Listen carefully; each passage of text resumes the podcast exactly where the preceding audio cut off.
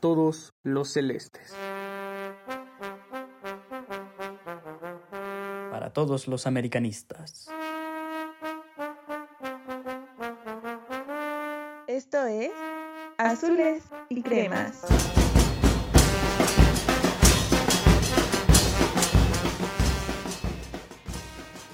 Dos compromisos, Charlie, los que tiene Cruz Azul esta semana. Ya lo habíamos anunciado en el episodio anterior. El día jueves se enfrenta al equipo del Forge FC, viene de, Canadá y pues el trámite del partido, nada de qué sorprendernos. Cruz Azul es mucho mejor que su rival. Desde el minuto 5 ya se pone arriba en el marcador. Y las actuaciones de, de la ofensiva de Cruz Azul fueron dignas de, pues de reconocer el caso de Ángel Romero, que es su primer partido como titular y sin embargo convierte el primer gol de, tres de la máquina. Después yo creo que la desatención que, había en el sector defensivo del equipo canadiense es lo que permite que Cruz Azul empiece a, desplegar mucho mayor fútbol, mucho mayor ofensiva. El segundo tanto cae a cuenta de, de Rafael Vaca, un futbolista que eh, está asumiendo los roles que tenía Romo en el esquema anterior de, Juan Reynoso. Pues ha, hecho varios goles en, tanto en Liga como en CONCACAF. Ahorita termina por, por convertir. Y bueno, Charlie, el partido acaba 3 a 1 eh, a favor de, de, la máquina. El tercer gol lo hace Juan Escobar en una pelota a balón parado. Yo creo que esto te, te daba motivación para enfrentar el partido del domingo contra el Club Santos. Un partido con, con tintes de, revancha por lo que sucedió, eh, te comentaba, el pasado 30 de mayo, en el mismo escenario. La verdad es que a mi, a entender, Juan Reynoso regala los primeros 15 minutos del, del partido. El Cruz Azul espera una respuesta de, del Santos un poco pues más hacia, hacia la ofensiva, aguantándose atrás. El primer gol del Santos cae muy temprano en el partido, al minuto 5. Eh, había mucha gente, la respuesta de la gente fue, fue la verdad de llamar la atención. Yo iba entrando al estadio, ni un minuto pasó, me estaba sentando y cayó el gol de Santos. Honestamente no tuve oportunidad de verlo, después veo la repetición y, pues te das cuenta de que era un balón completamente machucado, ¿no? que ni siquiera llevaba mucho a la portería. Le hace un extraño ahí a, a Chuy Corona y bueno, te, pues te pones en ventaja, ¿no? Digamos. Pero aquí, Charlie, yo creo y aplaudo, aplaudo eh, la decisión de Juan Reynoso en cuanto a la reacción que tiene Cruz Azul. La verdad es que te ves abajo en el marcador y lo que hace Reynoso eh, me parece aplaudible, completamente aplaudible. Te atienes a lo que el Santos, con lo que te vaya a atacar y sin embargo con eso tú empiezas a crear fútbol. La verdad es que me gustó mucho la manera en la que se desplegó la ofensiva. Honestamente, es lo que al menos yo quería ver en el esquema de Juan Reynoso, que no fuera tan conservador, que no fuera tan predecible. La verdad es que las variantes que, hubo en ofensiva me parecieron suficientes como para poder dar un mayor espectáculo en cuanto a goles. Sin embargo, uno de los factores determinantes para lo que fue el, marcador, pues fue la figura de Carlos Acevedo, un portero mexicano que está en ascenso su carrera, la verdad, una ocasión cometen un penal sobre Uriel Antuna en un pase filtrado, tapa el penal y tapa el remate y tapa otro remate, la verdad es que estuvo impresionante la, actuación de, Carlos Acevedo, digna de resaltar por ahí también pues un, mensajito a, al Tata Martino. Yo, yo pienso una actuación, yo creo, soberbia de, Carlos Acevedo. Y luego, Charlie, te comentaba la reacción que tiene Reynoso, a mi entender, es totalmente aplaudible.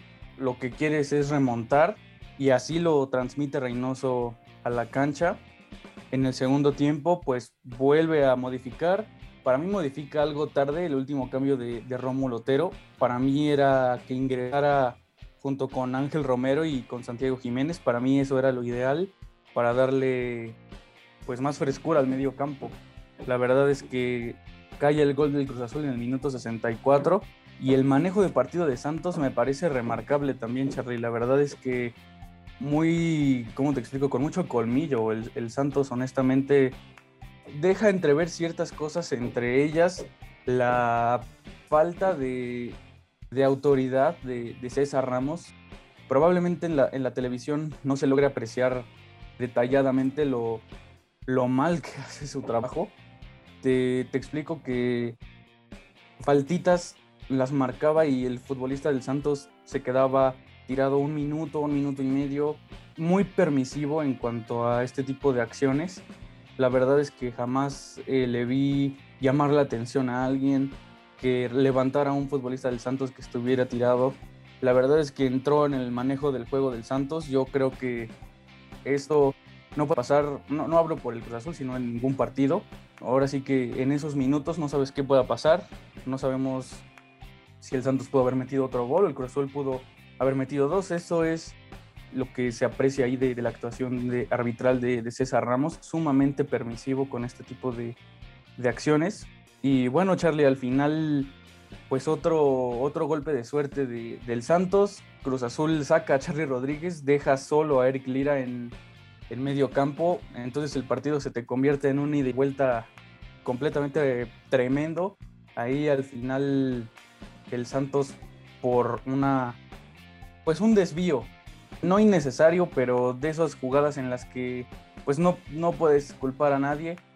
El balón de un tiro del Santos cerca de la media luna de, Cruz Azul, la desvía Pablo Aguilar y bueno, termina por, por cambiarle completamente la trayectoria al balón y termina por, por entrar esto al minuto 94 Charlie. Entonces, eh, de nueva cuenta le vuelven a sacar el partido a la máquina, como fue hace unas jornadas contra Necaxa y ya ya te hablan ahí de que el Cruz Azul se levanta muertos porque sin director técnico el Necaxa le ganó, ahorita el Santos le ganó también sin director técnico. Me llama la atención también, Charlie, la, la declaración que hace Juan Reynoso. Él se hace completamente responsable por haber dejado la media sola, entre comillas, solo con Eric Lira. Eh, esto pues obviamente le abre el paso a, al Santos y más en, el esquema que tenían, que estaban jugando ya sobre el final del partido, metieron a dos defensas, meten otro delantero, entonces dejaron ahí mucho espacio, muchos espacios. También no te quiero asustar ni quiero asustar a nadie, pero la seguidilla de partidos que, tiene Cruz Azul a partir de, esta doble jornada es bastante interesante. ¿eh? No, no, no me quiero asustar, pero mira, nada más te lo voy a mencionar para que te des una, una idea, mi querido Charlie. El miércoles Cruz Azul va a Monterrey a jugar contra Tigres y luego el sábado los visita el líder general de la competencia, el Pueblota, de Nicolás Larcamón. Luego a media semana tienen el compromiso de contra el Montreal, el equipo que echó a Santos. Esto se dará cita allá en Canadá. Y luego para el fin de semana te visitan los Pumalácticos, Charlie. Imagínate nada más Luego devuelve Cruz Azul la, visita a Montreal y cierra esta, esta seguidilla de, partidos contra pues el Pachuca, ¿no? El que parece ser el caballo negro de, esta campaña. Son seis partidos, Charlie, durísimos, durísimos de, Cruz Azul en un plazo de, dos semanas. Ya se quejó Juan Reynoso de la calendarización de, la liga, pero bueno, Charlie, así el partido de ayer está la actualidad de, pues en la máquina. ¿Y, qué tal por allá este, sábado se vivió el, clásico capitalino? ¿Qué tal, Pepe? Te saludo. Vaya, ¿quién, quién como americanista hubiera pensado que, casi casi íbamos a, rezar para que ganara el Cruz Azul? Básicamente el Cruz Azul para que el América no llegara al último lugar general. Simplemente es algo inédito, diría yo. Pero pues sí, bien lo, bien lo mencionas. Em, este, este desempeño de, de Reynoso inexplicable a mi entender, ¿no? Em, vimos un Cruz Azul muy poderoso cuando se, lo propuso básicamente, cuando se encontraba abajo en el marcador, ya que empata, básicamente cede la iniciativa y Santos se creció, es algo muy extraño también, pues resaltar lo que mencionabas, ¿no? De Carlos Acevedo, de, 25 años, sí, totalmente ya, ya pisándole ahí los talones a, a Guillermo Ochoa, mucha gente Fíjate que le achaca un tanto de cosas a, Acevedo, en especial por la estatura, pero es algo muy subjetivo porque en realidad entre él y Guillermo Ochoa solamente hay 3 centímetros de diferencia, tampoco es mucho. Lo que sí es que hay 11 años de diferencia, ahí sí, ahí sí es, es un peso pues mayor. Pero bueno, em, regresando a lo del América, pues los optimistas podrían alentar que se sumó un punto en un partido de alta dificultad, como lo decías tú, con los Pumalácticos. De hecho, había diferentes casas de apuestas que básicamente daban como favorito a los Pumas. Y los realistas podríamos decir que era para más. Mm, tampoco creo que debamos clavarnos en decir que no hubo mejoría alguna, como lo expresan muchos en redes sociales, porque al final de cuentas recordarás, Pepe, amigos, que la semana pasada yo comentaba que cuatro errores en defensa en los últimos dos partidos del América se tradujeron justamente en cuatro goles.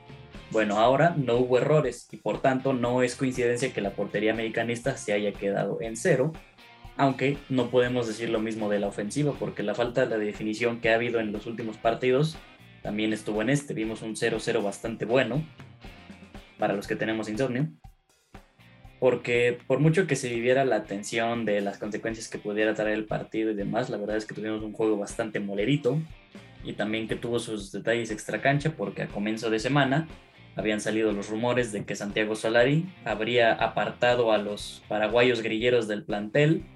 Resultó ser falso, de hecho uno terminó jugando de titular.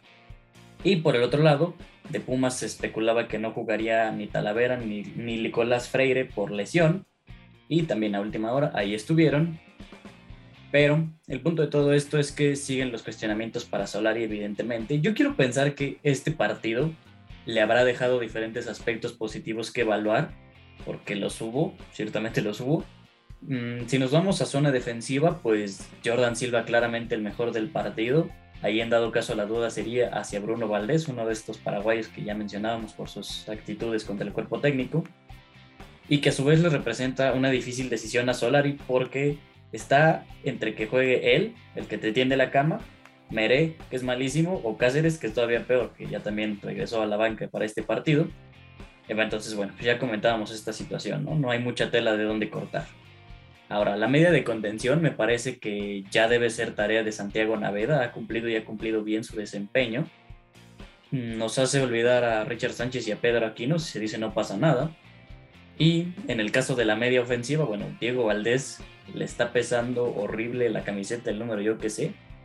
El chiste es que no está, simplemente no está. Por la banda izquierda, Reyes me parece que no dio su mejor partido, pero también creo que debe ser el encargado de esa posición. En medio Fidalgo, sin duda alguna. La delantera Viñas también sin duda, porque no, no creo que realmente podamos hablar que que ofrezca algo menor a lo que puede hacer, por ejemplo, Henry Martín. O sea, Viñas es el que pelea, es el que gana, es un centro delantero muy poste, es alguien que, que me parece que debe de ser el titular. Y dejo para el final al extremo derecho por toda la carga mediática que hubo en este partido. Juan Otero dio un desempeño, no sé si viste el partido, pero vergonzoso. Esos que dices, oye, no, yo conozco morros que juegan mejor que tú. O sea, ¿cómo frío llegaste ahí? Es, es increíble, de verdad horrible, horrible lo de Juan Otero. Pero, siempre hay un pero, que no es constante y que no es lo que queríamos, pues sí, que Baños es un inútil también, pero a ver, malos partidos yo creo que puede tener cualquiera. Y si nos vamos al sentido estricto de las posiciones, recordemos que Santiago Soleil tiene un año pidiendo un extremo derecho y este fue el que lo trajeron. El único extremo derecho que hay en el plantel es Juan Otero, que está Cendejas. Ah, pues sí, pero ¿qué crees? Él es más un mediocampista que un extremo. Al rato Sendejas da un mal partido, insisto, como puede pasar, y otra vez van a ir sobre Solari, porque esa no es su posición, porque está inventando. A ver, no la semana pasada lo acribillaron por poner a Layun de contención, siendo que tiene otros jugadores de esa posición en la banca. O sea, de verdad, yo no sé con qué cara puede ir la gente y reclamar que ponga a un jugador en una posición que no es la propia si cuando lo hizo lo criticaron. Mi punto con esto es que la gente jamás va a estar contenta es agobiante ver este tipo de, comentarios que, pues, de gente que nada más busca sus minutillos de fama.